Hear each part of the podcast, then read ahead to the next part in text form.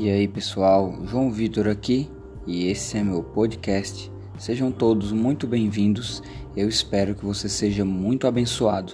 Eu te convido, vamos ouvir juntos mais uma mensagem. Pois bem, vamos lá. É... Vamos. Posso te chamar de João ou de Vitor? Fica à vontade, como você quiser. Ô, oh, Glória. Bom, Vitor, né? Eu gosto de chamar a galera assim mesmo. Vitão. Vamos lá. Uh, como primeira indagação aqui, primeiramente quero ler o versículo que vai nos guiar, vai nos nortear. Está lá em Romanos 1,16, eu anotei aí, galera. Se liga aí, ó.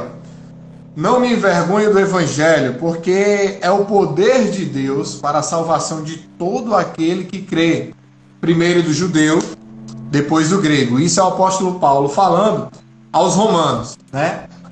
E um detalhe é que é, ele fala primeiro ao judeu, depois ao grego, mas isso ele está querendo dizer de forma ampla, né? O judeu, o povo escolhido, aqueles que tal, e os romanos e os gregos, no caso, representavam né, a, a, os gentios, representavam todos aqueles que estavam fora daquela, daquele aquela circunscrição, digamos assim. Então, no, é contexto, é de, no contexto de hoje, somos Sim. nós, são os agregados, né? Pronto. São, são todos os que foram agregados. Justo. Então, assim, esse esse é o, o grande cerne né, de hoje. E como eu iniciei falando, o nosso evangelho, o evangelho puro e simples de Jesus, né? Porque o que é evangelho, galera? Evangelho é são boas notícias, né?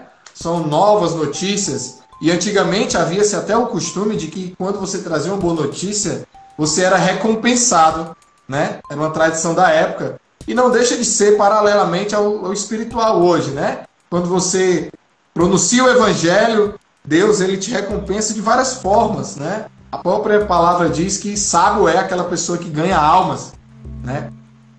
Porém, uh, eu queria que você dissesse, João Vitor, que você pode falar né, sobre o distanciamento do evangelho autêntico, em especial pela nossa juventude, pela nossa geração, entende? Nós parece que uh, existe uma luta espiritual aí para que o evangelho seja se torne plástico, se torne é, superficial, entende? O que você pode estar falando para a gente a respeito disso? Eu vou começar, eu vou começar aqui para introduzir isso daí, eu vou ler, vou ler um texto. Certo. Olha o que diz 2 Timóteo 4.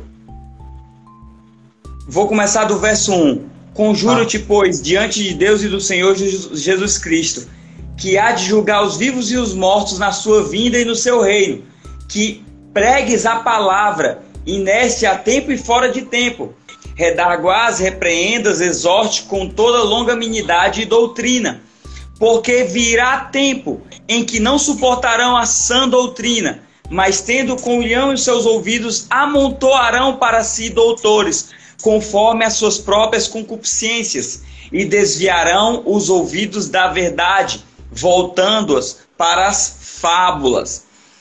Rodney, o que nós podemos ver dentro da nossa geração é ju justamente um pedaço disso aqui que nós acabamos de ler são não podemos generalizar, mas o que nós podemos, nós podemos hoje, Rodney, eu não sei a tua idade, mas eu vou fazer 28 anos. Então, cara, é impressionante hoje. Sou só um pouquinho mais velho, 32. Ó, então, mas aí você, você vai poder ver aí, você tá, tá no meio termo de uma geração. Sim. Eu ainda digo que eu tô no meio, tô no meio dessa geração dali dos 20 para os 30 que ainda nós ainda podemos encontrar muitos jovens que são ainda solteiros, jovens que estão ali nessa fase ali na da, que estão até ingressando na faculdade ou estão nessa fase curtindo a juventude. Só que nós podemos ver que o, dentro dessa geração, dessa geração que eu ainda me encontro, você se encontra, nós podemos ver pessoas que amam a Deus de verdade, pessoas que são muito sérias, pessoas que querem entregar e, e, radicalmente têm entregado e dedicado sua vida a Deus, mas nós também podemos ver pessoas que tentam flexibilizar, jovens da nossa geração, que tentam flexibilizar, é, facilitar, deixar mais acomodada a palavra. Faz sentido isso para você? Elas procuram, começam a procurar e hoje com o acesso que elas têm a tanta informação, com o acesso que elas têm a palavra de todos os jeitos, de todas as versões, para agradar qualquer um. Se eu quiser hoje encontrar alguém que pregue contando só piada, que conte através do humor, eu vou encontrar. Então, a nossa geração, ela tem procurado muitas vezes é uma mensagem que não ministre ao coração dela, mas que agrade e que faça, que sacie as vontades dela. Então, muitas vezes elas não estão procurando as palavras que, estão que são anunciadas de verdade no Evangelho, mas elas estão procurando fábulas, elas estão procurando coisas de alegoria que possam é, trazer entretenimento para elas, que possam simplesmente saciar o ego delas e a alma delas. Sim, sim, sim. Eu até é, é, anotei aqui flexibilizar a palavra, né? É, e aí a gente pode cair numa armadilha, né? Porque o que é o evangelho, né? Como eu falei, são boas novas, é praticamente você anunciar a boa notícia. Qual é a boa notícia? Que Jesus, ele veio à Terra, sendo Deus, se tornou carne, né? E morreu por nós, pagou o preço para que nós pudéssemos voltar para Deus e ter acesso direto a Ele, né? livre acesso a ele. É basicamente isso. Uh, só que às vezes as pessoas tentam flexibilizar né, a palavra. Não é uh, tornar mais acessível. Não é você falar de uma forma mais, é, posso dizer, simples. Porque você não alterou o texto original, você só simplificou o entendimento. Na verdade, você flexibilizou. E aí, com isso, existe um grande preço, né? Como você falou as pessoas acabam caindo numa, ah, nós vamos falar mais à frente, numa ah, deturpação do evangelho. Vale tudo, vale tudo para que o meu jovem ali, para que eu amotoe jovens, para que eu ah, atraia jovens e vale inclusive eu alterar o evangelho para que aquele cara passe a vir fazer parte da minha juventude. Isso é errado. Isso é completamente errado, né? O, nós temos que entender o seguinte: o Espírito Santo de Deus atua em nós. Logo, ele vai nos dar a melhor estratégia, logo, ele vai nos ajudar a contextualizar segundo a cultura, sem abdicar dos princípios cristãos, que são imutáveis, independente de tempo. Né? Então é isso que nós precisamos aprender. E aí, uh, me leva a, a segunda pergunta assim, interessante, eu acho. Você falou de entretenimento, eu achei fantástico. Uh, quais cuidados nós devemos ter com o entretenimento? Porque é, é, impressionante como vivemos na época do entretenimento. O entretenimento, meu irmão, existe de A a Z opções. E eu costumo falar muito para os meus jovens, né, para o Revolution. A, a, ficar só na Netflix, cara, não vai te ajudar a crescer espiritualmente. Pode te ajudar? Sim, existem filmes ótimos, seriados, enfim, muita coisa. Porém, ah, só isso, sem ação, sem oração, sem jejum, sem renúncia, não vai servir de nada. Entende? Às vezes o jovem pergunta qual o meu problema, o que eu tenho errado, o que eu tenho feito. Eu sou uma pessoa que não vivo fazendo besteira por aí, certo? Na rua, mas em casa, como você gasta seu tempo, né? Entretenimento, João Vitor. Cara, o que eu posso te falar a respeito? Você, você colocou algo importante. As pessoas falam, ah, vale tudo. Cara, você vê, eu não sei quanto tempo você, há, quanto tempo você entregou sua vida para Jesus. Eu sei, eu sei o que eu passei há 10 anos atrás, quando eu entreguei a minha vida para Jesus. Então eu ainda vim numa cultura de, de uma entrega muito radical. Mas justamente o flexibilizar é se to tornar cômodo para as pessoas. Se tornou muito fácil hoje por causa do entretenimento, eu levar alguém a, a, a é, entregar a vida dela para Jesus e ela achar que não, não, não precisa renunciar a nada. Mas na verdade que existe um preço muito grande para você viver uma vida reta e íntegra diante de Deus. Existe um preço muito grande para você carregar o evangelho. Esse preço é você precisa é, abdicar, abrir mão da sua própria vida. Esse é o preço do evangelho para que eu possa viver ele por inteiro, eu preciso entregar a minha vida por inteira para Deus. Então, é todos os meus gostos. Então, quando nós falamos de entretenimento, eu eu posso usar e aproveitar do talento de qualquer jovem, de qualquer pessoa da minha igreja, para a gente fazer algo para Deus. Mas algo que eu nunca posso permitir é que seja que seja que isso que nós vamos fazer dentro de uma programação, isso que eu vou fazer dentro de um evento meu, isso que eu vou fazer dentro de um culto, isso que eu vou fazer nas minhas redes sociais, que possa ferir os princípios da palavra, que possa é, ferir os princípios dos valores a qual nós acreditamos, a qual nós pregamos. E aí nós podemos até colocar alguns exemplos aqui, porque nas redes sociais a gente tem que tomar cuidado com as coisas que nós falamos. Então, Vamos colocar algo aqui. Eu acredito que o público que está nos assistindo aqui, todo mundo é acima de 18. Mas vamos supor que eu, dentro do meu ministério, dentro do teu ministério, você tem alguém que é uma, uma especialista, é uma sexóloga. Um exemplo. É uma pessoa que pode trazer muitos ensinos numa palestra, algo, coisas interessantes para desenvolver, para abrir, ampliar as ideias do, da, do teu ministério de jovens da tua equipe, da liderança. E aí eu levo essa pessoa para dar uma palestra. Só que essa ela, essa pessoa começa a fazer, ela começa no meio da palestra a ela dar apoio a práticas que para nós e dentro da palavra nós entendemos como práticas pecaminosas. O que eu e você vamos fazer? Nós vamos prosseguir com esse ensinamento, com o estabelecimento dessa doutrina, ou eu, eu vou ter que abrir mão, entender que essa pessoa é uma pessoa preciosa, que essa pessoa é muito talentosa, mas que para aquilo que nós precisamos, para aquilo que nós pregamos, para aquilo que nós cremos, a, aquelas ferramentas que ela tem não é aplicável, porque fere completamente os nossos princípios. Faz sentido isso para você, Rodney? E aí nós podemos, é por exemplo, Netflix. Cara, eu, eu gosto de assistir série com a minha esposa. Eu não gostava, mas eu sempre assisto um seriado com a minha esposa.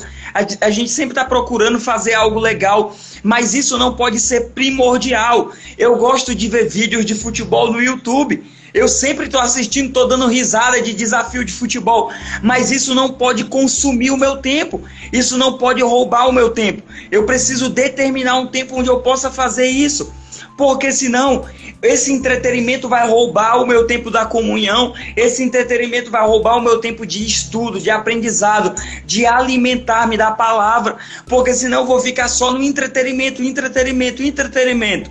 Então isso, todas essas coisas são capazes de nos desviar da verdade, nos roubar o tempo da palavra. Amém. É verdade.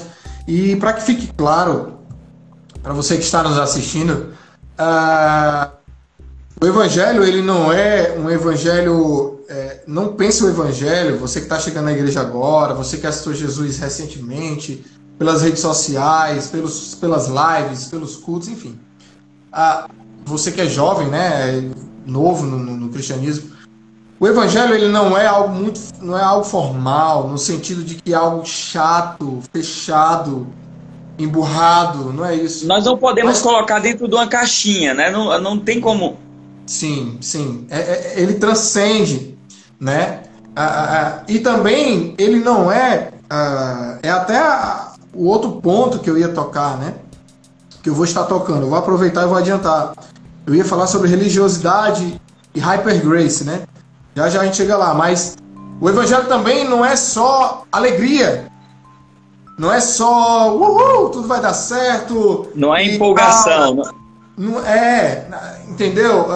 Aqui não é um teatro, não é uma lavagem cerebral, não é, é, é, E aí, jovem, vem fazer parte e tudo vai mudar. Você vai ganhar um carro, uma casa, uma profissão e uma namorada de quebra. Não, não funciona assim. Tudo isso é consequência né, do seu trabalho, enfim, e outras coisas. Mas o que você falou, João Vitor, que é o mais importante, né? É eu viver completamente para Deus. E isso não implica necessariamente você, todos que estão me assistindo, serem pastores, tá? Você pode ser alguém ultra usado nas mãos do Senhor naquilo que você faz de melhor. É, é isso. E vamos logo para outro ponto, né? Antes de, deixa eu só colocar ah, algo que é importante você, antes de você passe para o próximo ponto, é que as pessoas precisam entender que só 5% da igreja tem um chamado para ser efetivamente alguém integral, dedicado no ministério. Aonde vai estar inserido os outros 95% nas outras esferas da sociedade? Então, cara, é, hoje fazem quatro anos que eu dedico a minha vida integralmente ao ministério. Mas a minha esposa, minha esposa é advogada. Minha esposa não tem um chamado para estar tá inserido dentro da igreja no ministério, ela está atuando em outra frente. E talvez você está nos assistindo, vai nos assistir depois, vai ouvir depois, você fique tentando se contextualizar, se inserir dentro disso. Você não necessariamente você precisa estar tá inserido dentro desses 5%.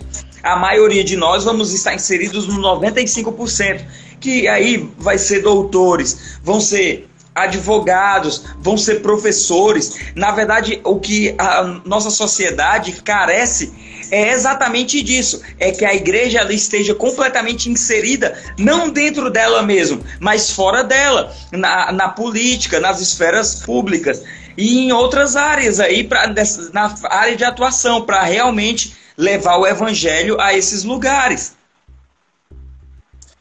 E igreja, o significado de igreja é isso, né? chamados para fora, né? É a eclésia, a igreja, né? Justo, e a igreja ela não é, não são paredes, né? Somos nós. É a reunião, é o aglomerado do povo de Deus. Então você é igreja onde você estiver, onde você está, porque é muito fácil nós saltarmos, pularmos, porque no Revolution né? Assim como no, no culto dos do jovens NDV, imagino, deve ser alegria demais e tal, a galera, aquele, aquela vibe, aquele negócio poderoso, show, né?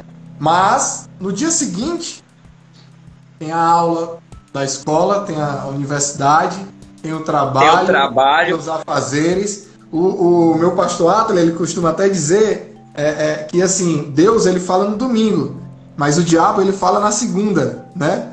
Então, assim, você se recarrega numa celebração, num culto, enfim, para enfrentar a semana. Tudo aquilo que você aprendeu, tudo, todo aquele download espiritual que você fez, você vai empregar durante a semana.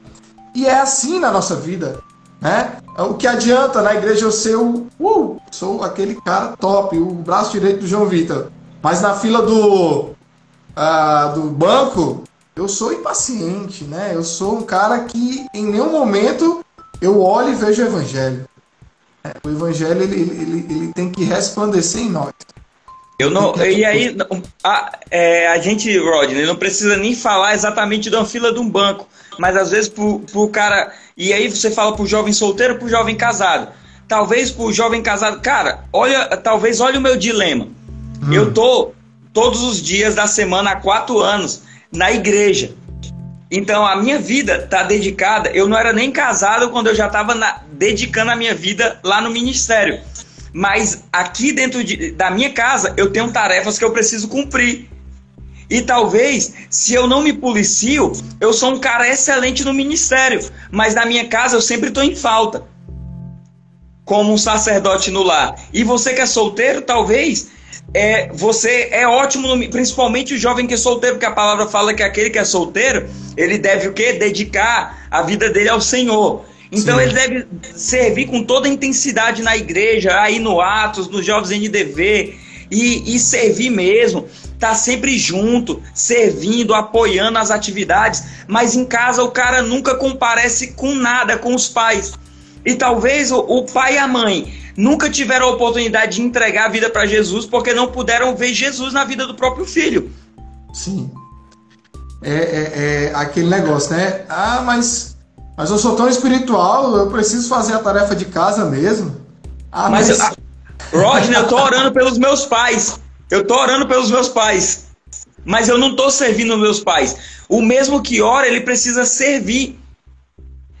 Eu oro, eu amo a minha esposa, eu oro pela vida dela, mas se eu não a servi-la, não vai adiantar de nada. É.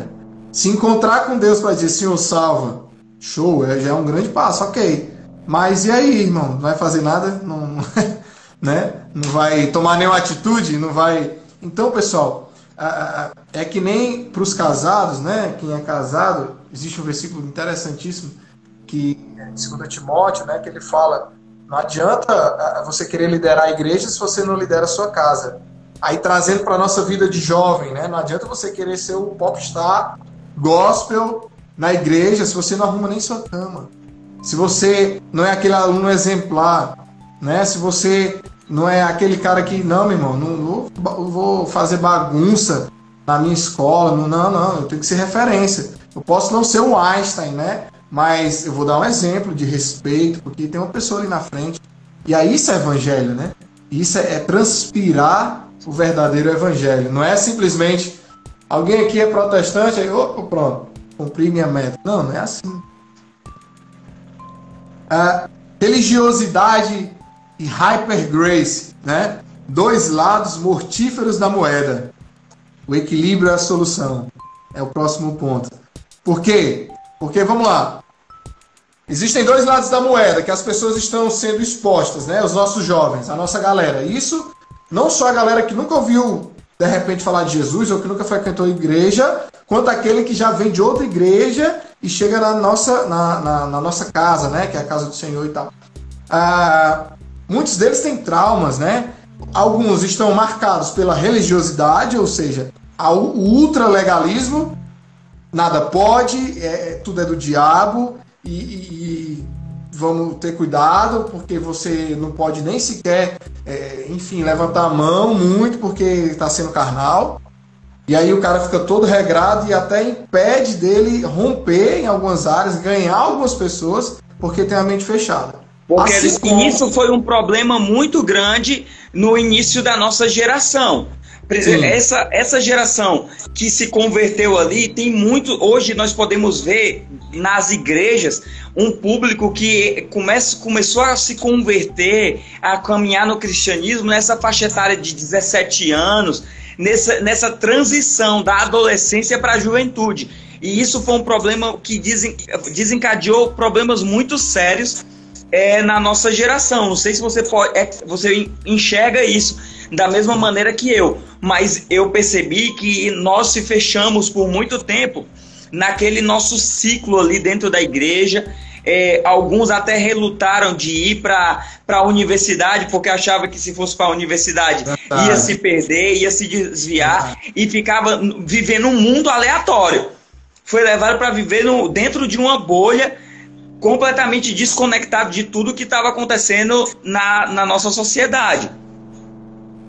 Sim, sim, você, você é do meu tempo, você sabe. Nós tínhamos um, um, uma dificuldade imensa, né? De, de, de preparo. Isso nós colhemos, infelizmente, a falta de preparo, né? Em outras áreas, né? O, o, o know-how em, em, áreas importantes para nos auxiliar na, na difusão do evangelho, né? E para quem melhor para nos nos exemplificar aqui o apóstolo Paulo, né? Um cara poliglota, um cara mestre da lei, um cara, enfim, com várias completamente letrado, né? Que foram utilizadas para nesse fim, nesse propósito, né? E aí, do outro lado da balança ou da moeda, tem a Hyper Grace, né? Que hoje em dia até as nomenclaturas nada contra, né? Eu sou eu sou um geek, tá? Posso até dizer isso para você, João Vitor. Eu gosto muito da camisa aqui do Star Wars e tal. é, eu gosto da, da questão americanizada da coisa. Minha filha tem o nome de Megan. Ah, mas aí nós tudo chamamos né, no, no, no inglês. E a Hypergrace, que nada mais é do que a hipergraça, né? A teologia da hipergraça. Que, que Quanto é, mais americanizado, melhor, né? É, é. E, e, assim, resumindo, hipergraça, o que é? Graça demasiada. Nós entendemos e acreditamos na graça. Quero deixar isso bem claro. Que é o favor imerecido, é aquilo que você pode fazer, fazer, fazer e não vai conseguir pagar. Jesus te deu porque é de graça, você nunca vai conseguir. É uma dívida eterna. Jesus pagou. Mas a, a, também existe juízo no Evangelho, também existe julgamento, também existe consequências. E as pessoas têm anulado isso. Aí o jovem também chega, alguns ou estão na igreja pensando que é assim, e essa live vai te ensinar que não é, acha que tudo pode. E pronto, acabou. Não, meu amigo. Ele aceita do jeito que eu sou, do jeito que eu adorar, do, do jeito que eu falar. né, do jeito que eu tratar meus líderes, que é algo que está deixando de ser discutido, a honra ao seu líder, né? E, enfim. Posso falar? Sim, sim. Tenho. Sim. Demais. O maior erro da hipergraça é os pregadores da teologia da hipergraça tentar elevar a graça acima de um nível a qual ela não precisa ser elevada. A graça de Deus é graça. A graça de Deus é favor. Eu nunca vou entender, eu nunca vou conseguir transmitir, mas eu, se eu entender que Ele é um Deus de graça e de favor, eu sempre estarei apto a receber de graça e favor de Deus na minha vida. Mas ela não é hiper, ela não é ultra, ela não é mega, ela não é blaster, ela é graça. Ela é favor de Deus. Então, o erro da teologia da hipergraça é simplesmente tentar colocar, a, elevar o nível da graça a um nível onde ela não precisa estar, onde ela não precisa ir. Ela simplesmente é graça. Então, como você falou, Deus no final do, no final do mundo, quando ele vier, ele vai fazer separação da igreja vai pegar o povo dele e vai separar o povo dele daqueles que não fazem parte do povo dele. Contextualizando aqui. Então vai haver sobre a terra o quê? Julgamento, juízo de Deus. Então, mesmo Deus que é um Deus de graça, de amor, de favor, de misericórdia, é um Deus que ele é justo. É um Deus que é juiz. Então, Deus ele nunca vai negar a si mesmo. Então, faz parte do caráter de Deus o juízo. Então, dentro da teologia da hipergraça, não existe juízo, não existe condenação, porque o preço já foi todo pago. O preço já foi todo, todo pago para aquele que crê. Mas para aquele que não crê, existe condenação, existe juízo, porque Deus ele nunca vai negar a si mesmo. É como se a pessoa, quando ela não crê, quando ela não aceita, e o nome já está dizendo não aceitar, por isso nós dizemos eu aceito, ou seja, eu, eu decido é, é, acreditar nisso e viver nisso. Então, quando eu não aceito, eu rejeito. Eu digo, não, não. É como um doente que precisa de um remédio eficazmente provado, é, é científico, enfim. Um, um remédio que todos sabem que funciona. E eu digo, não, não quero. Não quero, simplesmente eu não quero. Ou seja, você está rejeitando, porque o preço foi pago. Né? O fato de você não aceitar não quer dizer que Jesus não morreu na cruz. Não, ele morreu. Continua lá. E é como você falou, achei fantástico. É, achei até interessante o nome que você usou, Blaster, né? Que é o a explosão mesmo de tudo, meu irmão. Não tem mais. É graça e acabou. Temos mania de querer quantificar, às vezes, né? Aquilo que Deus disse. Pronto, é como Paulo diz, né? Ou como o próprio Deus disse, né? Minha graça te basta. Acabou-se. Simples né? Tem graça, né? Deus, Deus ele, ele supera tudo, ele preenche tudo. E você que está nos ouvindo aí, que necessita dessa graça, que necessita desse Deus maravilhoso, tem tudo para poder alcançá-lo, né? Ah, não é porque ele é um juiz, ele vai ser um juiz, né? E a graça não está disponível para você. Você não pode ter uma atitude diferente do que você está tomando. Tá? Não é então, um Deus carrasco. Eu preciso entender que eu preciso entender que se ele é, a, a obra já foi consumada. Sim. Ele já veio cumprir tudo isso, mas eu preciso me apropriar disso. Eu preciso reconhecer verdadeiramente que ele morreu, que, que Jesus ele é o filho de Deus, que ele veio à terra, ele por 33 anos ele caminhou em meio aos homens aqui. Então ele é mesmo sendo homem, ele era Deus e ele fez o que? Ele se apropriou de tudo aquilo que era falha nossa, tudo aquilo que era erro meu, e ele levou sobre si tudo isso. Mas eu preciso reconhecer, porque senão eu mesmo vou querer continuar levando a condenação sobre mim, quando na verdade alguém já levou. Então o erro na hipergraça é achar que porque todas essas coisas já foram levadas, é, eu não preciso mais reconhecer isso. Mas diariamente eu preciso reconhecer todas as minhas falhas, todos os meus erros, todas as minhas debilidades, para que eu possa experimentar da graça. Eu não quero experimentar da hipergraça. Eu não quero ter o direito de fazer o que me dá na telha eu quero experimentar da graça, que é o favor de Deus imerecido. O favor que eu não merecia, mas Ele deu esse direito quando eu reconheço. E aí devemos andar no equilíbrio, né? Porque o Evangelho, desde quando eu o conheci e eu passei a perceber que Deus, as coisas do Senhor são muito equilibradas, né? É, nós humanos é que tendemos a ser exacerbados em alguns, algumas coisas, né? É, quase cai aqui, meu irmão. É. É, exacerbados em algumas coisas e, como diziam nossos pais, ou dizem, né? Tudo demais é veneno, né? Então Deus ele é muito equilibrado, o Senhor Jesus ele é muito equilibrado. Tem que ser equilibrado, jovem. Meu irmão, meu brother, você, menina, moça, você que nos assiste, seja equilibrada. O evangelho é um evangelho de equilíbrio, é um evangelho de constância. Vamos lá, vamos seguindo. É, Rodney, e pois aí não. colocando algo interessante que você falou, é, qual hoje analisando, olhando para a nossa geração, qual o maior problema da nossa geração hoje? São os distúrbios psicológicos.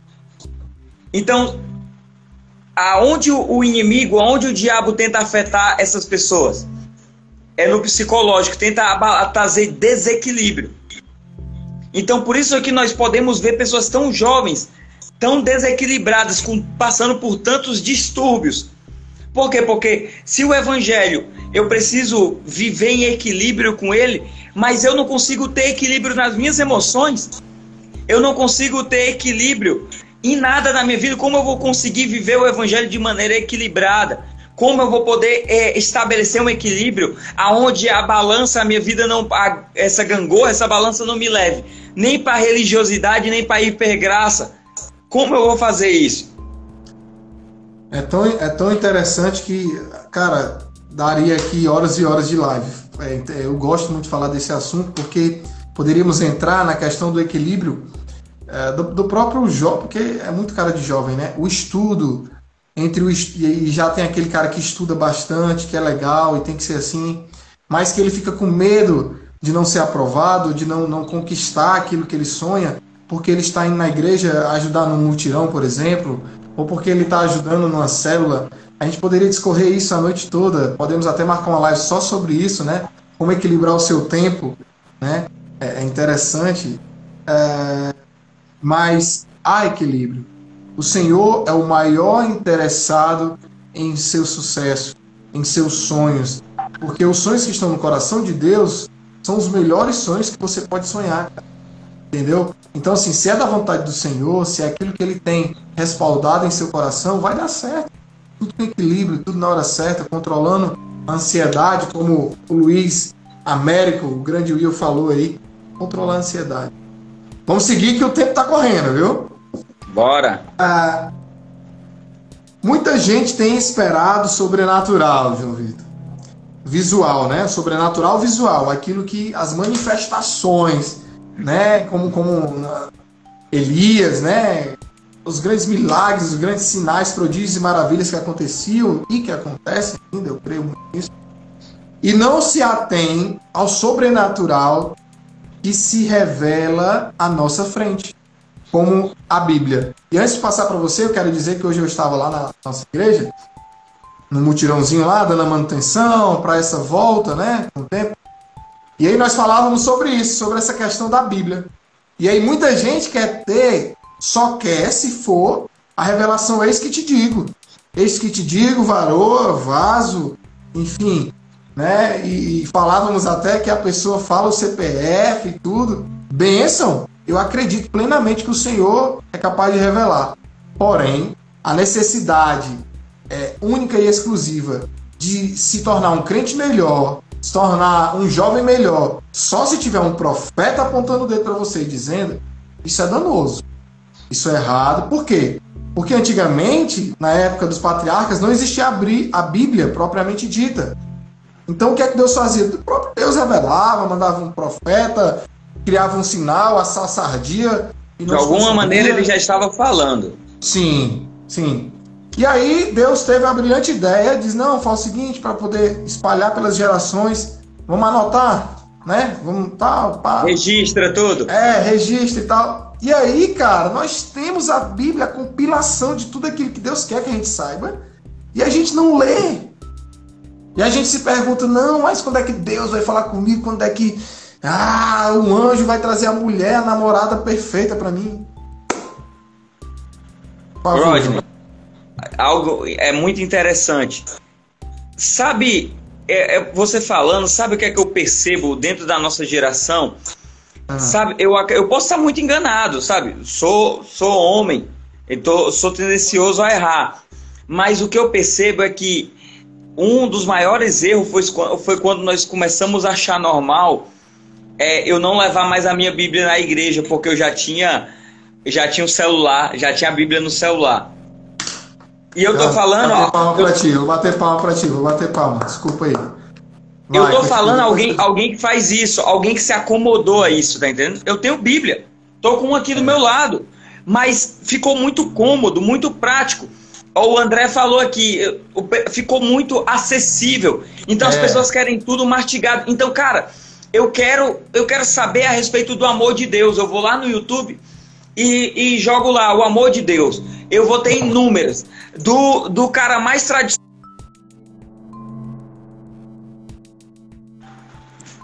Pronto. Acho que agora, agora vai ficar mais agora estável. Vai. Pessoal, é, peço desculpas a você que estava conectado aí. O nosso, o nosso, a nossa conexão original é no perfil do Revolution, Atos Revolution. Então, manda o convite no meu uh, do nosso link agora aí pelo aviãozinho, porque estava acontecendo algumas atualizações, aí houve um problema, tá? Então sai enviando aí, por favor, Pastor João Vitor, peço que você me perdoe, né? Que é isso, e, meu. E envia é esse convite aqui, que aí vai dar certo, tá? Tô disparando aqui pro pessoal já, tô chamando Amém, acontece, aqui. acontece, é normal. Você que está aí nos acompanhando, avisa aí ó, no grupo de WhatsApp, lá do Revolution. Pessoal, não vai ser o do Revolution. Alguns probleminhas vai ser no, no, no do presbítero. Então vamos lá. É, João Vitor, muito bom lhe receber aqui, muito prazer é, é, é estar contigo, meu irmão. É, eu, eu posso dizer que foi uma luta, né? Porque ambos somos muito ocupados e tal, você também no trabalho lá com os meninos e tudo. E mas conseguimos, né? Pessoal, o João Vitor é o pastor da, dos jovens NDV, né? Novidade de Vida Fortaleza.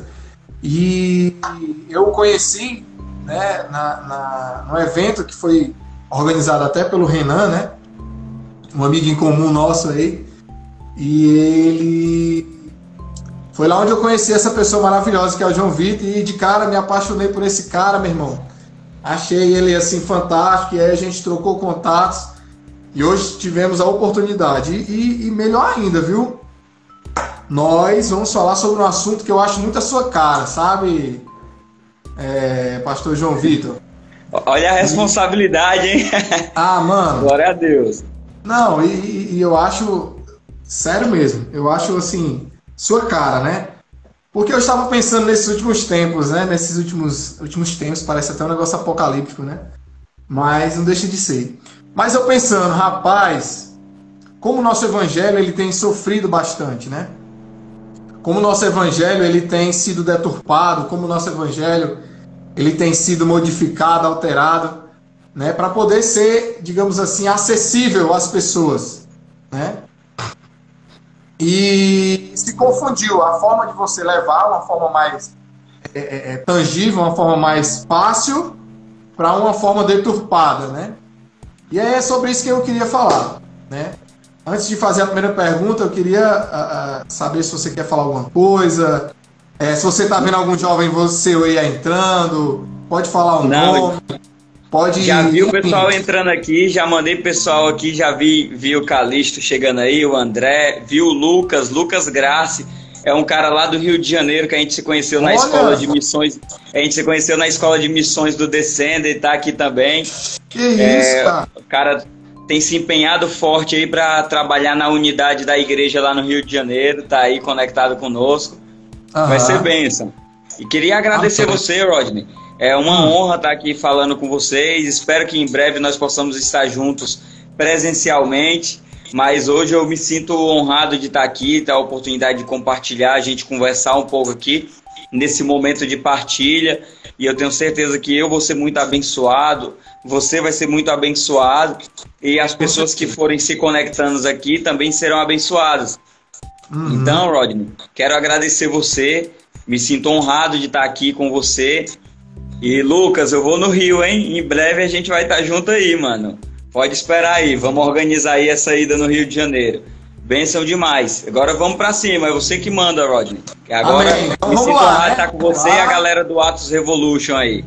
Isso, a galera tá se conectando aí. Então quero lá abraço logo aí pro para Paula Justino, Aline, Lucas, Grace, né, Fatinha Gomes, Eduardo Gonçalves, Andrezinho, enfim, uma galera que está se conectando, Juliana, Tiagão, nosso discípulo lá, um dos líderes de célula da nossa igreja, Vânia, Marcelinho, Victor Calisto e toda essa galera aí que estão entrando. Fernandinha, né, que aniversariou ontem. Sejam bem-vindos. Falo mais uma vez. Continua convidando a galera, compartilha aí, ó, pra galera vir se conectar. Pois bem, vamos lá. É... Vamos. Posso te chamar de João ou de Vitor? Fica à vontade, como você quiser. Ô, oh, Glória. Bom, Vitor, né? Eu gosto de chamar a galera assim mesmo. Vitão. Vamos lá. Uh, como primeira uh, indagação aqui, primeiramente eu quero ler o versículo que vai nos guiar, vai nos nortear. Está lá em Romanos 1,16, eu anotei aí, galera. Se liga aí, ó. Não me envergonhe do Evangelho, porque é o poder de Deus para a salvação de todo aquele que crê. Primeiro do judeu, depois do grego. Isso é o apóstolo Paulo falando aos romanos, né? E um detalhe é que é, ele fala primeiro ao judeu, depois ao grego, mas isso ele está querendo dizer de forma ampla né? O judeu, o povo escolhido, aqueles que tal, e os romanos e os gregos, no caso, representavam, né? A, a, os gentios representavam todos aqueles que estavam fora daquela, daquele, aquela circunscrição, digamos assim. Então, no, é contexto, é todos... no contexto de hoje, somos Sim. nós, são os agregados, né? Pronto. São, são todos os que foram agregados. Justo. Então, assim, esse esse é o, o grande cerne né, de hoje. E como eu iniciei falando, o nosso evangelho, o evangelho puro e simples de Jesus, né? Porque o que é evangelho, galera? Evangelho é são boas notícias, né?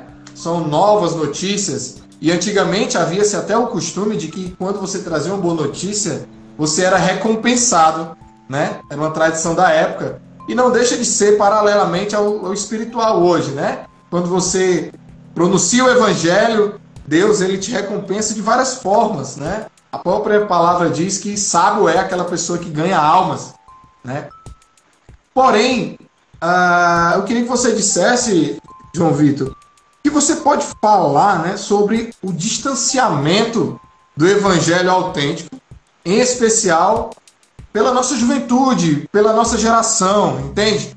Nós parece que uh, existe uma luta espiritual aí para que o evangelho seja se torne plástico, se torne é, superficial, entende?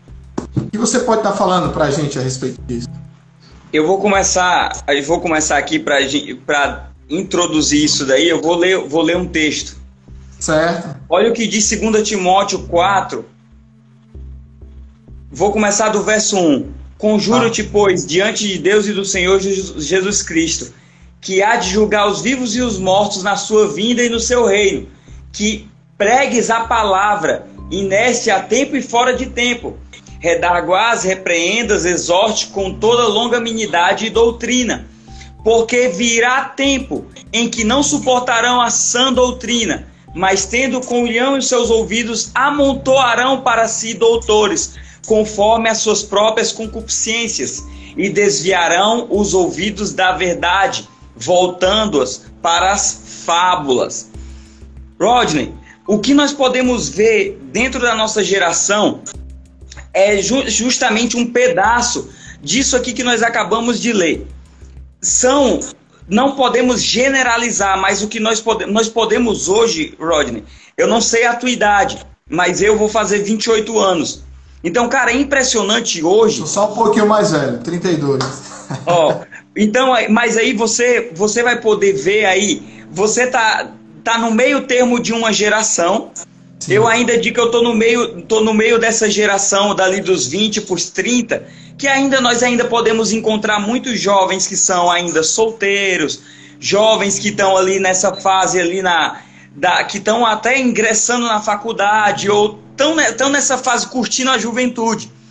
Só que nós podemos ver que o, dentro dessa geração, dessa geração que eu ainda me encontro, você se encontra, nós podemos ver pessoas que amam a Deus de verdade, pessoas que são muito sérias, pessoas que querem entregar e, e, radicalmente têm entregado e dedicado sua vida a Deus, mas nós também podemos ver pessoas que tentam flexibilizar, jovens da nossa geração, que tentam flexibilizar, é, facilitar, deixar mais acomodada a palavra. Faz sentido isso para você? Elas procuram, começam a procurar e hoje com o acesso que elas têm a tanta informação, com o acesso que elas têm a palavra de todos os jeitos, de todas as versões, para agradar qualquer um. Se eu quiser hoje encontrar alguém que pregue contando só piada, que conte através do humor, eu vou encontrar. Então, a nossa geração, ela tem procurado muitas vezes é uma mensagem que não ministre ao coração dela, mas que agrade e que faça, que sacie as vontades dela.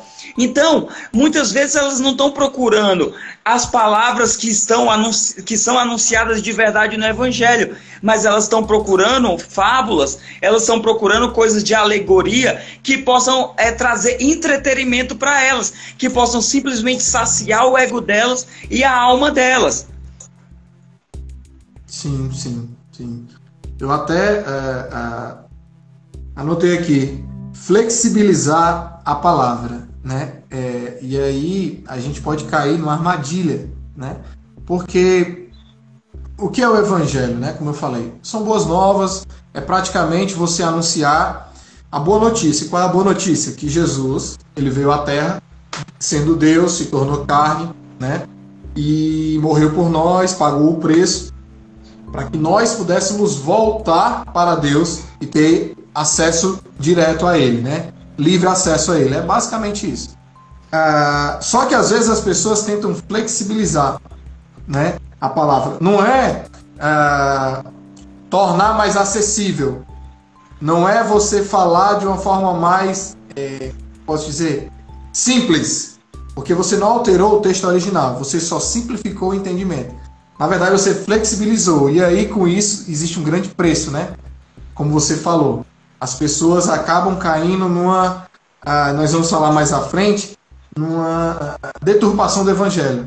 Vale tudo, vale tudo para que o meu jovem ali, para que eu amotore jovens, para que eu atraia jovens e vale inclusive eu alterar o evangelho para que aquele cara passe a vir fazer parte da minha juventude. Isso é errado. Isso é completamente errado, né? nós temos que entender o seguinte: o Espírito Santo de Deus atua em nós. Logo, ele vai nos dar a melhor estratégia, logo, ele vai nos ajudar a contextualizar segundo a cultura, sem abdicar dos princípios cristãos, que são imutáveis, independente de tempo. Né? Então é isso que nós precisamos aprender. E aí, uh, me leva a, a segunda pergunta assim, interessante, eu acho. Você falou de entretenimento, eu achei fantástico. Uh, quais cuidados nós devemos ter com o entretenimento? Porque é, é, impressionante como vivemos na época do entretenimento. O entretenimento, meu irmão, existe de A a Z opções. E eu costumo falar muito para os meus jovens, né, para o Revolution. A, a, ficar só na Netflix, cara, não vai te ajudar a crescer espiritualmente. Pode te ajudar? Sim, existem filmes ótimos, seriados, enfim, muita coisa. Porém, ah, só isso, sem ação, sem oração, sem jejum, sem renúncia, não vai servir de nada. Entende? Às vezes o jovem pergunta qual o meu problema, o que eu tenho errado, o que eu tenho feito. Eu sou uma pessoa que não vivo fazendo besteira por aí, certo? Na rua. Mas em casa, como você gasta seu tempo, né? Entretenimento, João Vitor.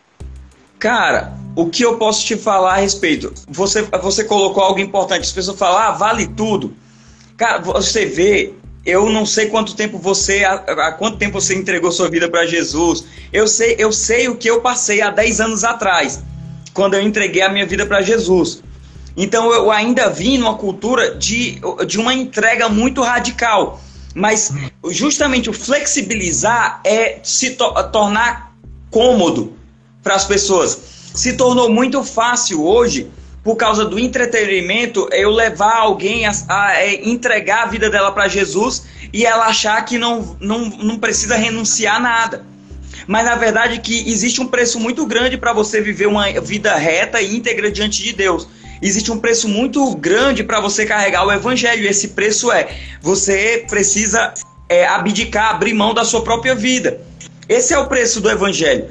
Para que eu possa viver ele por inteiro, eu preciso entregar a minha vida por inteira para Deus. Então, é todos os meus gostos. Então, quando nós falamos de entretenimento, eu, eu posso usar e aproveitar do talento de qualquer jovem, de qualquer pessoa da minha igreja, para a gente fazer algo para Deus. Mas algo que eu nunca posso permitir é que seja que seja que isso que nós vamos fazer dentro de uma programação, isso que eu vou fazer dentro de um evento meu, isso que eu vou fazer dentro de um culto, isso que eu vou fazer nas minhas redes sociais, que possa ferir os princípios da palavra, que possa é, ferir os princípios dos valores a qual nós acreditamos, a qual nós pregamos. E aí nós podemos até colocar alguns exemplos aqui, porque nas redes sociais a gente tem que tomar cuidado com as coisas que nós falamos. Então, vamos colocar algo aqui. Eu acredito que o público que está nos assistindo aqui, todo mundo é acima de 18. Mas vamos supor que eu, dentro do meu ministério, dentro do teu ministério, você tem alguém que é uma, uma especialista, é uma sexóloga. Um exemplo. É uma pessoa que pode trazer muitos ensinos numa palestra, algo, coisas interessantes para desenvolver, para abrir, ampliar as ideias do, da, do teu ministério de jovens, da tua equipe, da liderança. E aí eu levo essa pessoa para dar uma palestra. Só que essa, ela, essa pessoa começa a fazer, ela começa no meio da palestra a ela dar apoio a práticas que para nós e dentro da palavra nós entendemos como práticas pecaminosas. O que eu e você vamos fazer? Nós vamos prosseguir com esse ensinamento, com o estabelecimento dessa doutrina? Ou eu, eu vou ter que abrir mão, entender que essa pessoa é uma pessoa preciosa, que essa pessoa é muito talentosa, mas que para aquilo que nós precisamos, para aquilo que nós pregamos, para aquilo que nós cremos, aquelas ferramentas que ela tem não é aplicável, porque fere completamente os nossos princípios. Faz sentido isso para você, Rodney? E aí nós podemos é, por exemplo, Netflix. Cara, eu, eu gosto de assistir série com a minha esposa. Eu não gostava, mas eu sempre assisto um seriado com a minha esposa. A, a gente sempre está procurando fazer algo legal, mas isso não pode ser primordial. Eu gosto de ver vídeos de futebol no YouTube. Eu sempre estou assistindo, estou dando risada de desafio de futebol, mas isso não pode consumir o meu tempo. Isso não pode roubar o meu tempo. Eu preciso determinar um tempo onde eu possa fazer isso porque senão esse entretenimento vai roubar o meu tempo da comunhão, esse entretenimento vai roubar o meu tempo de estudo, de aprendizado, de alimentar-me da palavra, porque senão eu vou ficar só no entretenimento, entretenimento, entretenimento. Então isso, todas essas coisas são capazes de nos desviar da verdade, nos roubar o tempo da palavra. Amém. É verdade. E para que fique claro, para você que está nos assistindo, ah, o evangelho ele não é um evangelho. É, não pense o evangelho. Você que está chegando na igreja agora, você que assistiu Jesus recentemente, pelas redes sociais, pelos, pelas lives, pelos cultos, enfim. Ah, você que é jovem, né, novo no, no, no, cristianismo, o evangelho ele não é algo muito, não é algo formal no sentido de que é algo chato, fechado, emburrado, não é isso. Nós não podemos Mas... colocar dentro de uma caixinha, né? Não, não tem como. Sim, sim. É, é, ele transcende, né? Ah, ah, e também ele não é. Ah, é até o outro ponto que eu ia tocar, né? Que eu vou estar tocando. Eu vou aproveitar e vou adiantar. Eu ia falar sobre religiosidade e hyper grace, né? Já já a gente chega lá, mas o evangelho também não é só alegria, não é só, uhul, tudo vai dar certo. Não é empolgação. Não é, entendeu? Aqui não é um teatro, não é uma lavagem cerebral, não é, é, é, E aí, jovem, vem fazer parte e tudo vai mudar. Você vai ganhar um carro, uma casa, uma profissão e uma namorada de quebra. Não, não funciona assim. Tudo isso é consequência né, do seu trabalho, enfim, de outras coisas. Mas o que você falou, João Vitor, que é o mais importante, né, é eu viver completamente para Deus. E isso não implica necessariamente você, todos que estão me assistindo, serem pastores, tá? Você pode ser alguém ultra usado nas mãos do Senhor naquilo que você faz de melhor. É, é isso. E vamos para outro ponto, né? Antes de, deixa eu só colocar ah, algo que é importante você, antes de você passe para o próximo ponto, é que as pessoas precisam entender que só 5% da igreja tem um chamado para ser efetivamente alguém integral, dedicado no ministério. Aonde vai estar inserido os outros 95% nas outras esferas da sociedade? Então, cara, é, hoje fazem quatro anos que eu dedico a minha vida integralmente ao ministério. Mas Exato. a minha esposa, minha esposa é advogada. Minha esposa não tem um chamado para estar inserido dentro da igreja no ministério, ela está atuando em outra frente e talvez você está nos assistindo, vai nos assistir depois, vai ouvir depois, você fique tentando se contextualizar, se inserir dentro disso. Você não necessariamente você precisa estar inserido dentro desses 5%.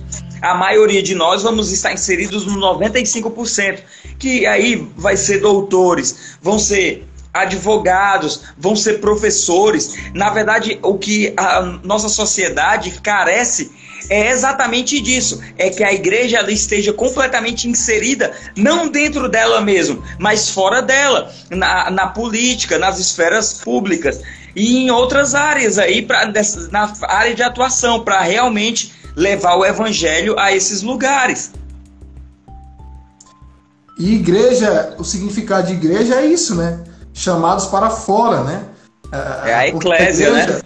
Justo, e a igreja ela não é, não são paredes, né? Somos nós. É a reunião, é o aglomerado do povo de Deus. Então você é igreja onde você estiver, onde você está, porque é muito fácil nós saltarmos, pularmos, porque no Revolution, né, assim como no, no culto dos do jovens NDV, imagino, deve ser alegria demais e tal, a galera, aquele, aquela vibe, aquele negócio poderoso show, né?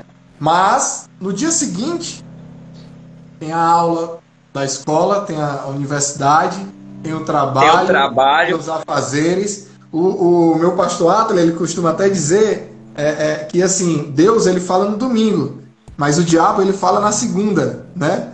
Então assim, você se recarrega numa celebração, num culto, enfim, para enfrentar a semana tudo aquilo que você aprendeu, tudo, todo aquele download espiritual que você fez, você vai empregar durante a semana. E é assim na nossa vida, né? O que adianta na igreja eu ser o, uh, sou aquele cara top, o braço direito do João Vitor.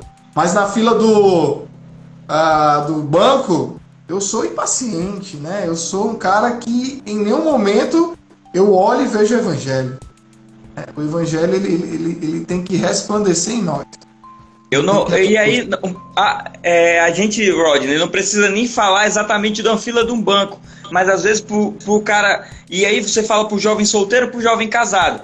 Talvez pro jovem casado. Cara, olha, talvez olha o meu dilema. Hum. Eu tô todos os dias da semana há quatro anos na igreja. Então a minha vida tá dedicada. Eu não era nem casado quando eu já estava dedicando a minha vida lá no ministério. Mas aqui dentro de, da minha casa eu tenho tarefas que eu preciso cumprir. E talvez, se eu não me policio, eu sou um cara excelente no ministério, mas na minha casa eu sempre estou em falta. Como um sacerdote no lar. E você que é solteiro, talvez é, você é ótimo, no, principalmente o jovem que é solteiro, porque a palavra fala que aquele que é solteiro, ele deve o quê? Dedicar a vida dele ao Senhor. Então Sim. ele deve servir com toda a intensidade na igreja, aí no Atos, nos Jovens NDV, e, e servir mesmo. tá sempre junto, servindo, apoiando as atividades, mas em casa o cara nunca comparece com nada, com os pais. E talvez o, o pai e a mãe nunca tiveram a oportunidade de entregar a vida para Jesus porque não puderam ver Jesus na vida do próprio filho. Sim. É, é, é aquele negócio, né? Ah, mas, mas eu sou tão espiritual, eu preciso fazer a tarefa de casa mesmo.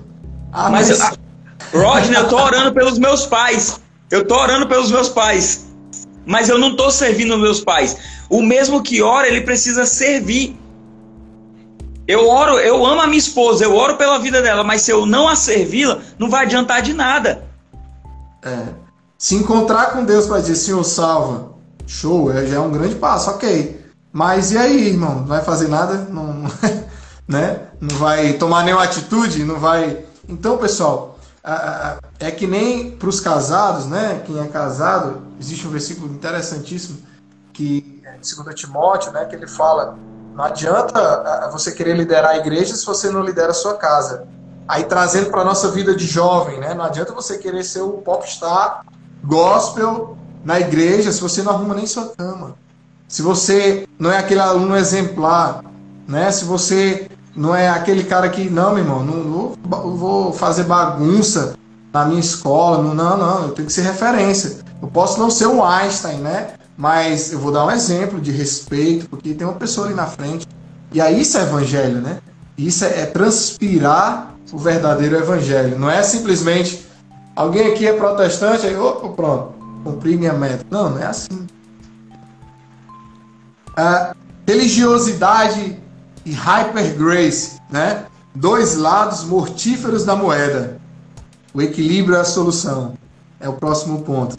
Por quê? Porque, vamos lá, Existem dois lados da moeda que as pessoas estão sendo expostas, né? Os nossos jovens, a nossa galera. Isso não só a galera que nunca ouviu de repente falar de Jesus ou que nunca frequentou a igreja, quanto aquele que já vem de outra igreja e chega na nossa, na, na, na nossa casa, né? Que é a casa do Senhor e tal.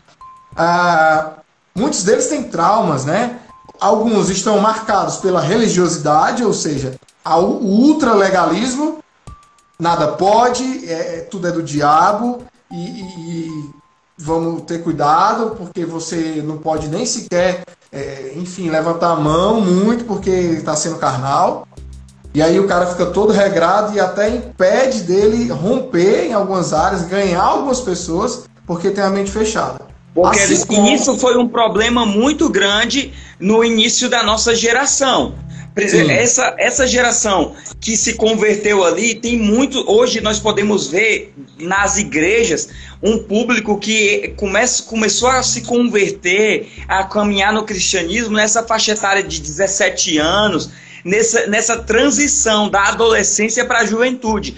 E isso foi um problema que desen, desencadeou problemas muito sérios é, na nossa geração. Não sei se você pode, é, você enxerga isso da mesma maneira que eu, mas eu percebi que nós se fechamos por muito tempo naquele nosso ciclo ali dentro da igreja. É, alguns até relutaram de ir para a universidade porque achavam que se fosse para a universidade ia se perder, ia se desviar e ficava vivendo um mundo aleatório. Foi levado para viver no, dentro de uma bolha completamente desconectado de tudo que estava acontecendo na, na nossa sociedade. Sim, sim, você, é, você é do meu tempo, você sabe. Nós tínhamos um, um, uma dificuldade imensa, né?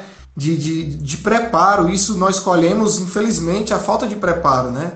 Em outras áreas, né? O, o, o know-how em, em, áreas importantes para nos auxiliar na, na difusão do evangelho, né? E para quem melhor para nos, nos exemplificar aqui, o apóstolo Paulo, né? Um cara poliglota, um cara mestre da lei, um cara, enfim, com várias completamente letrado, né? Que foram utilizadas para nesse fim, nesse propósito, né? E aí, do outro lado da balança ou da moeda, tem a Hyper Grace, né? Que hoje em dia até as nomenclaturas nada contra, né? Eu sou eu sou um geek, tá? Posso até dizer isso para você, João Vitor. Eu gosto muito da camisa aqui do Star Wars tal. é, eu gosto da, da questão americanizada da coisa. Minha filha tem o nome de Megan. Ah, mas aí nós tudo chamamos né, no, no, no inglês. E a Hypergrace, que nada mais é do que a hipergraça, né? A teologia da hipergraça. Que, que Quanto é, mais americanizado, melhor, né? É, é. E, e, assim, resumindo, hipergraça, o que é? Graça demasiada. Nós entendemos e acreditamos na graça, quero deixar isso bem claro, que é o favor imerecido, é aquilo que você pode fazer, fazer, fazer e não vai conseguir pagar. Jesus te deu porque é de graça, você nunca vai conseguir, é uma dívida eterna. Jesus pagou. Mas a, a, também existe juízo no Evangelho, também existe julgamento, também existe consequências, e as pessoas têm anulado isso. Aí o jovem também chega, alguns ou estão na igreja pensando que é assim, e essa live vai te ensinar que não é.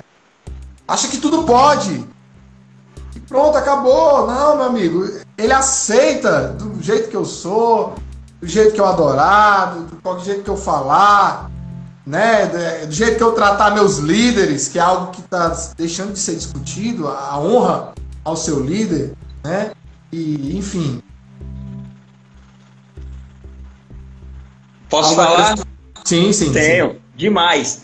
O maior erro da hipergraça é os pregadores da teologia da hipergraça tentar elevar a graça acima de um nível a qual ela não precisa ser elevada. A graça de Deus é graça a graça de Deus é favor. Eu nunca vou entender, eu nunca vou conseguir transmitir, mas eu, se eu entender que Ele é um Deus de graça e de favor, eu sempre estarei apto a receber de graça e favor de Deus na minha vida. Mas ela não é hiper, ela não é ultra, ela não é mega, ela não é blaster, ela é graça. Ela é favor de Deus. Então, o erro da teologia da hipergraça é simplesmente tentar colocar, a elevar o nível da graça a um nível onde ela não precisa estar, onde ela não precisa ir, ela simplesmente é graça. Então, como você falou, Deus no final do, no final do mundo, quando ele vier, ele vai fazer separação da igreja. Vai pegar o povo dele e vai separar o povo dele daqueles que não fazem parte do povo dele contextualizando aqui. Então vai haver sobre a terra o quê? Julgamento, juízo de Deus. Então, mesmo Deus que é um Deus de graça, de amor, de favor, de misericórdia, é um Deus que ele é justo. É um Deus que é juiz. Então, Deus ele nunca vai negar a si mesmo. Então, faz parte do caráter de Deus o juízo. Então, dentro da teologia da hipergraça, não existe juízo. Não existe condenação, porque o preço já foi todo pago. O preço já foi todo, todo pago para aquele que crê. Mas para aquele que não crê, existe condenação, existe juízo, porque Deus ele nunca vai negar a si mesmo. É como se a pessoa, quando ela não crê, quando ela não aceita, e o nome já está dizendo não aceitar, por isso nós dizemos eu aceito, ou seja, eu, eu decido em, é, é, acreditar nisso e viver nisso. Então, quando eu não aceito, eu rejeito. Eu digo, não, não. É como um doente que precisa de um remédio eficazmente provado, é, é científico, enfim. Um, um remédio que todos sabem que funciona. E eu digo, não, não quero. Não quero, simplesmente eu não quero. Ou seja, você está rejeitando, porque o preço foi pago. Né? O fato de você não aceitar não quer dizer que Jesus não morreu na cruz. Não, ele morreu. Continua lá. E é como você falou, achei fantástico. É, achei até interessante o nome que você usou, Blaster, né? Que é o a explosão mesmo de tudo, meu irmão. Não tem mais. É graça e acabou. Temos mania de querer quantificar, às vezes, né? Aquilo que Deus disse. Pronto, é como Paulo diz, né? Ou como o próprio Deus disse, né? Minha graça te basta. Acabou-se. Simples né? Tem graça, né? Deus, Deus ele, ele supera tudo, ele preenche tudo. E você que está nos ouvindo aí, que necessita dessa graça, que necessita desse Deus maravilhoso, tem tudo para poder alcançá-lo, né? É, não é porque ele é um juiz, ele vai ser um juiz, né? E a graça não está disponível para você. Você não pode ter uma atitude diferente do que você está tomando. Tá? Não é então, um Deus carrasco. Eu preciso entender que eu preciso entender que se ele é, a, a obra já foi consumada. Sim. Ele já veio cumprir tudo isso, mas eu preciso me apropriar disso. Eu preciso reconhecer verdadeiramente que ele morreu, que, que Jesus ele é o filho de Deus que ele veio à Terra, ele por 33 anos ele caminhou em meio aos homens aqui. Então ele, é, mesmo sendo homem, ele era Deus e ele fez o que? Ele se apropriou de tudo aquilo que era falha nossa, tudo aquilo que era erro meu, e ele levou sobre si tudo isso. Mas eu preciso reconhecer, porque senão eu mesmo vou querer continuar levando a condenação sobre mim, quando na verdade alguém já levou. Então o erro na hipergraça é achar que porque todas essas coisas já foram levadas, é, eu não preciso mais reconhecer isso. Mas diariamente eu preciso reconhecer todas as minhas falhas, todos os meus erros, todas as minhas debilidades, para que eu possa experimentar da graça. Eu não quero experimentar da hipergraça. Eu não quero ter o direito de fazer o que me dá na telha eu quero experimentar da graça, que é o favor de Deus imerecido. O favor que eu não merecia, mas Ele deu esse direito quando eu reconheço. E aí devemos andar no equilíbrio, né? Porque o Evangelho, desde quando eu o conheci e eu passei a perceber que Deus, as coisas do Senhor são muito equilibradas, né? É, nós humanos é que tendemos a ser exacerbados em alguns, algumas coisas, né? É, quase cai aqui, meu irmão. É. É, exacerbados em algumas coisas e, como diziam nossos pais, ou dizem, né? Tudo demais é veneno, né? Então Deus ele é muito equilibrado, o Senhor Jesus ele é muito equilibrado. Tem que ser equilibrado, jovem. Meu irmão, meu brother, você, menina, moça, você que nos assiste, seja equilibrada. O evangelho é um evangelho de equilíbrio, é um evangelho de constância. Vamos lá, vamos seguindo. É, Rodney, e pois aí não. colocando algo interessante que você falou, é, qual hoje, analisando, olhando para a nossa geração, qual o maior problema da nossa geração hoje? São os distúrbios psicológicos. Então, aonde o inimigo, aonde o diabo tenta afetar essas pessoas? É no psicológico, tenta trazer desequilíbrio. Então, por isso é que nós podemos ver pessoas tão jovens, tão desequilibradas, com, passando por tantos distúrbios. Por quê? Porque se o evangelho eu preciso viver em equilíbrio com ele, mas eu não consigo ter equilíbrio nas minhas emoções, eu não consigo ter equilíbrio em nada na minha vida, como eu vou conseguir viver o evangelho de maneira equilibrada? Como eu vou poder é, estabelecer um equilíbrio aonde a balança, a minha vida não, a, essa gangorra, essa balança não me leve nem para religiosidade, nem para hipergraça. Como eu vou fazer isso? É tão, é tão interessante que, cara, daria aqui horas e horas de live. É, eu gosto muito de falar desse assunto porque poderíamos entrar na questão do equilíbrio é, do, do, próprio jovem, porque é muito cara de jovem, né? O estudo, entre o e já tem aquele cara que estuda bastante, que é legal e tem que ser assim, mas que ele fica com medo de não ser aprovado, de não, não conquistar aquilo que ele sonha, porque ele está indo na igreja ajudar no mutirão, por exemplo, ou porque ele está ajudando numa célula. A gente poderia discorrer isso a noite toda, podemos até marcar uma live só sobre isso, né? Como equilibrar o seu tempo, né? É, é interessante, é... mas há equilíbrio. O Senhor é o maior interessado em seu sucesso, em seus sonhos, porque os sonhos que estão no coração de Deus são os melhores sonhos que você pode sonhar. Entendeu? Então, assim, se é da vontade do Senhor, se é aquilo que Ele tem respaldado em seu coração, vai dar certo. Tudo com equilíbrio, tudo na hora certa, controlando a ansiedade, como o Luiz Américo, o grande Will, falou aí. Controlar a ansiedade. Vamos seguir que o tempo está correndo, viu? Bora! Ah, muita gente tem esperado sobrenatural, João Vitor. Visual, né? Sobrenatural visual. Aquilo que as manifestações, né? Como, como Elias, né? Os grandes milagres, os grandes sinais, prodígios e maravilhas que aconteciam e que acontecem ainda, eu creio nisso. E não se atém ao sobrenatural que se revela à nossa frente como a Bíblia. E antes de passar para você, eu quero dizer que hoje eu estava lá na nossa igreja, no mutirãozinho lá, dando a manutenção para essa volta, né, com o tempo. E aí nós falávamos sobre isso, sobre essa questão da Bíblia. E aí muita gente quer ter, só quer se for a revelação eis que te digo. Eis que te digo, varoa, vaso, enfim. né? E, e falávamos até que a pessoa fala o CPF e tudo. Benção, eu acredito plenamente que o Senhor é capaz de revelar. Porém, a necessidade é, única e exclusiva de se tornar um crente melhor, se tornar um jovem melhor, só se tiver um profeta apontando o dedo para você e dizendo, isso é danoso. Isso é errado. Por quê? Porque antigamente, na época dos patriarcas, não existia a Bíblia propriamente dita. Então o que é que Deus fazia? O próprio Deus revelava, mandava um profeta, criava um sinal, a sardia. De alguma maneira ele já estava falando. Sim, sim. E aí Deus teve a brilhante ideia, diz, não, faz o seguinte, para poder espalhar pelas gerações, vamos anotar, né? Vamos tal, pá. Registra tudo. É, registra e tal. E aí, cara, nós temos a Bíblia, a compilação de tudo aquilo que Deus quer que a gente saiba, e a gente não lê. E a gente se pergunta, não, mas quando é que Deus vai falar comigo? Quando é que ah, o anjo vai trazer a mulher, a namorada perfeita para mim? Rodney, algo é muito interessante.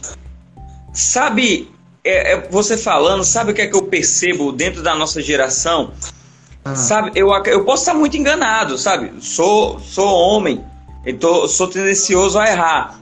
Mas o que eu percebo é que um dos maiores erros foi, foi quando nós começamos a achar normal é, eu não levar mais a minha Bíblia na igreja, porque eu já tinha já tinha o um celular, já tinha a Bíblia no celular. E eu tô falando. Vou bater palma eu, pra ti, vou bater palma pra ti, vou bater palma, desculpa aí. Vai, eu tô falando alguém, alguém que faz isso, alguém que se acomodou a isso, tá entendendo? Eu tenho Bíblia, tô com um aqui do meu lado, mas ficou muito cômodo, muito prático. O André falou aqui, ficou muito acessível. Então é. as pessoas querem tudo mastigado. Então, cara, eu quero, eu quero saber a respeito do amor de Deus. Eu vou lá no YouTube e, e jogo lá o amor de Deus. Eu vou ter inúmeras. Do, do cara mais tradicional até o cara da hipergraça falando a respeito desse amor. Eu quero falar a respeito do dom profético, como eu consigo atingir esse nível de profético. Eu vou lá, eu não mergulho, eu não procuro saber quem foram os profetas na palavra que fluíram da, nessa mesma maneira, mas eu quero, eu quero esse fluir na minha vida. Faz sentido isso daí? Então, eu acredito que esse foi o maior erro, um dos maiores erros que nós podemos identificar na nossa geração, quando isso se tornou normal. Então, cara, mas como eu também me alegro, cara, hoje você vê, é, eu, se eu não me engano, eu não sei, você, eu acho que você é formado em teologia, né, Rodney? Tô, tô cursando. Ó, você tá cursando teologia, eu, eu curso teologia também. É, você vê uns caras muito novos cursando teologia, se formando. Então você vê, cara, que são pessoas que querem realmente amar a Deus, que querem ensinar uma geração a respeito das escrituras. Eu vejo inúmeras pessoas, principalmente agora na quarentena, iniciando grupos de estudo para simplesmente transmitir a palavra. Então, quando tem alguns que estão se desturpando no meio disso, existem pessoas que estão levando isso a sério, que realmente querem examinar de verdade as escrituras e aprender a respeito delas. Então, isso é muito importante. Então, a gente vê é isso sendo restaurado ainda na nossa geração. Não está passando na nossa geração. Então nós vemos, cara, nós vemos pessoas ainda mais jovens do que eu e você lendo C.S. Lewis, lendo Karl Barth, ah, lendo ah. outros autores, lendo Wayne Gruden. Os caras querem ter acesso à teologia sistemática e os caras querem se aprofundar no estudo da escatologia. E o cara vai. Então, você vê que tem pessoas que querem realmente de verdade é viver a sério isso. Então, é, existe uma parte que se perdeu nisso, mas existe uma, ainda na nossa geração, Deus está re restaurando esse anseio pela palavra. Amém. Creio. Eu creio plenamente, eu creio plenamente. Porque uh, é uma coisa também que eu, eu gosto de pontuar. É, os erros que nós cometemos, que a igreja em si, eu digo eu, você, nós, a igreja a, a, que nós cometemos tem que ser denunciado, tem que ser é, explanado, porém, nós não devemos ser é, é espancadores da igreja. Nós não devemos ser é, é, aqueles que vêm à igreja com maus olhos, não. A noiva de Cristo, ela é linda, ela é, ela é algo fantástico, profético, maravilhoso, adornada, que o Senhor anseia por encontrá-la, né? Então, assim, o que estamos explorando aqui é para que você entenda que pontos precisam ser mudados, pontos precisam ser alterados, mas que você cresça e vença. Então, essa unção, esse, esse, esse mover profético, eu creio muito, sabe, de ouvir, que jovens mais novos que nós, jovens da nossa geração, que passaram muito tempo parado, o gigante que estava adormecido está levantando, porque onde abundou o pecado, superabundou a, superabundou a graça, né? E aí, a, nos, no fim dos tempos, né? Nos últimos dias, enfim, quando estiver próximo dele vir, é, o mover vai ser grande, a dispensação da glória de Deus vai ser gigantesca, o sistema mundano vai piorar, o sistema carnal, né, o sistema que existe no mundo vai piorar, mas a graça, o mover, os impactos proféticos, enfim, o povo de Deus se levantando e fazendo coisas assim ousadas é que é, vão surpreender. E para a gente. Deixa eu colocar é, algo. Pois não. Eu sei que o tempo está bem corrido, mas aí mas a gente, vontade, se a gente precisar, a gente vai marcar outra e a sim, gente sim. vai continuar esse bate-papo só nós dois depois. Mas algo é. que é importante colocar a respeito do sobrenatural que você falou, cara, eu sou uma pessoa que Deus, quando eu tive o meu encontro verdadeiro com Deus, foi num ambiente sobrenatural. O meu irmão entrou aqui, deu um oi aí, o Fabrício está aqui na live aí, trabalha com nos adolescentes aqui, tá por aí. É, então, é, o sobrenatural. Cara, a gente, 2013, eu e meu irmão ia só nós dois no shopping levar a palavra de conhecimento pra galera no shopping Via Sul.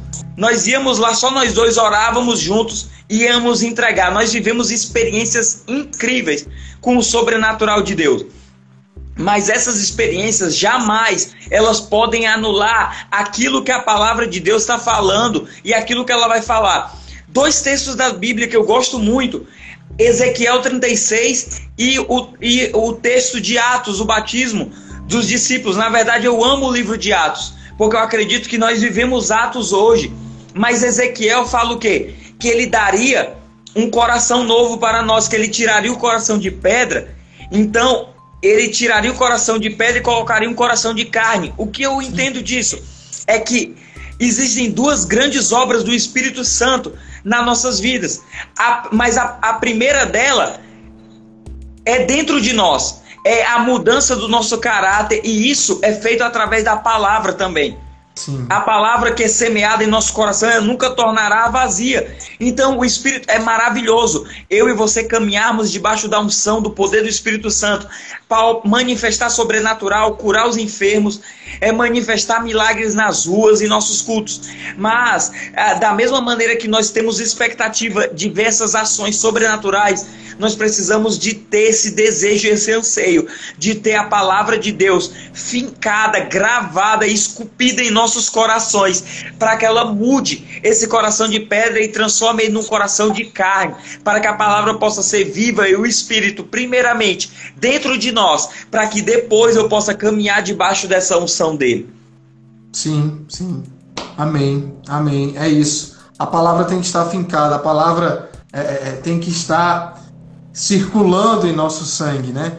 Tem que ser é, é, é, nítido, tem que ser nítido em nós. Assim como quando Moisés desceu do monte e seu rosto resplandecia, a nossa vida tem que resplandecer, porque é o sinal que estávamos em contato, estamos, na verdade, em contato direto com Jesus, em contato direto com Deus. É, Jesus ele é o centro. Toda a Bíblia ele é inspirada por Deus. E aí eu te pergunto, toda a Bíblia é inspirada por Deus? É uma retórica, né? É uma pergunta que eu já sei a resposta. Mas eu quero fazer questão de citar isso hoje aqui. Né? A Bíblia, nós acreditamos que toda a palavra, meu irmão, de capa a capa, até eu acho que até aquela lá, é, SBB, enfim, é, é inspirado por Deus, claro, estou brincando, mas acreditamos piamente na palavra do Senhor e ela é inspirada pelo Senhor e apta a nos exortar, né? É, inclusive, 2 Timóteo 3,16, deixa eu ler rapidamente. Toda a escritura é inspirada por Deus, 2 Timóteo 3, do 16 e 17. É inspirada por Deus e útil para o ensino, para a repreensão, para a correção, e para a instrução na justiça, para que o homem de Deus seja apto e plenamente preparado para toda boa obra. Tá contigo. Rodney, eu sei que a gente tá aí para encerrar, deve estar tá faltando aí uns cinco minutinhos, mais ou menos isso, né? É, é uma hora estamos com 40, 50 minutos. Falta Clica no ao vivo aí em cima aí que ele vai é. te dizer o tempo que nós estamos. Estamos com 49, 50, pronto, faltam 10 minutos, né? Então pronto. Eu tenho certeza que isso daqui a pouco a gente tá, tô entrando nas minhas considerações finais. Mas, uhum. cara, é, a Bíblia, eu tive uma disciplina agora esse semestre justamente a o contexto histórico e social da Bíblia. Ah. Nós podemos ver, de verdade, a Bíblia ela falou ontem, ela fala hoje, e se passar ainda gerações após a nossa, a Bíblia vai falar. Ela é completamente contemporânea para qualquer época. Então é a maior prova que a Bíblia é exatamente a palavra de Deus, porque ele sempre foi Deus de gerações. Então ele sempre estava falando as gerações e até hoje ele fala. Então, cara, nós podemos pegar vários livros aí de estudo, várias coisas para discorrer vários assuntos. E nós vamos ver que os livros eles falam em algumas épocas, mas quando nós pegamos a Bíblia, lá em Gênesis, e nós pegamos a Bíblia até Apocalipse, nós vemos a Bíblia falando de alguma maneira com as nossas vidas, falando no nosso contexto social, falando com a nossa igreja, falando com a nossa, falando de todas as maneiras, para qualquer público. Para qualquer público. Eu tenho um amigo que é como um mentor espiritual para mim. A gente caminhou muitos anos e ele tem tido a oportunidade, eu tenho visto ele falar muito nas formaturas de medicina lá em Belo Horizonte. E é, é só palavra, e é só Bíblia. Então, a Bíblia, ela fala até com médicos em formação. Sim. Ela fala na igreja, ela fala na política, ela fala num tribunal, ela fala em qualquer lugar. Porque ah. a Bíblia, ela é a palavra de Deus. Então apareceu pessoas dizendo que a Bíblia não era a palavra de Deus. Mas eu, o que eu garanto, na minha experiência, na minha vida, no nosso ministério, um dos nossos maiores valores que nós temos como novidade de vida é que a Bíblia ela é a palavra de Deus. E a maior prova disso é, é que ela fala em todas as gerações, em qualquer época. Ela é contemporânea em qualquer geração que ela foi colocada. Sim, sim. E aí eu quero deixar também outro versículo, em 1 Pedro 2, capítulo 2, versículo 9, diz: Vocês, porém, são geração eleita, sacerdócio real, nação santa, povo exclusivo de Deus, para anunciar as grandezas daquele que os chamou das trevas para a sua maravilhosa luz. Por que, que eu usei esse versículo agora? E, e, e aproveitando para falar do último ponto, que é sobre o Evangelho, a verdade dolorosa mais libertador. Deixa eu conectar as duas coisas. A palavra, eu também acredito nisso. A palavra é perfeita. O Senhor permitiu que ela chegasse em nossas mãos para que nós pudéssemos utilizá-la como ferramenta fiel e como manual de vida e que nós não ficássemos dependendo de uma movimentação, de alguém chegar em nossa casa ou o nosso ministério. Basta abrir e ler. Lá tem dizendo tudo como você tem que fazer, tudo que vai acontecer se você fizer Y, X, y, X e Z, não importa. Lá tá tudo escritinho. Você de não qualquer versão.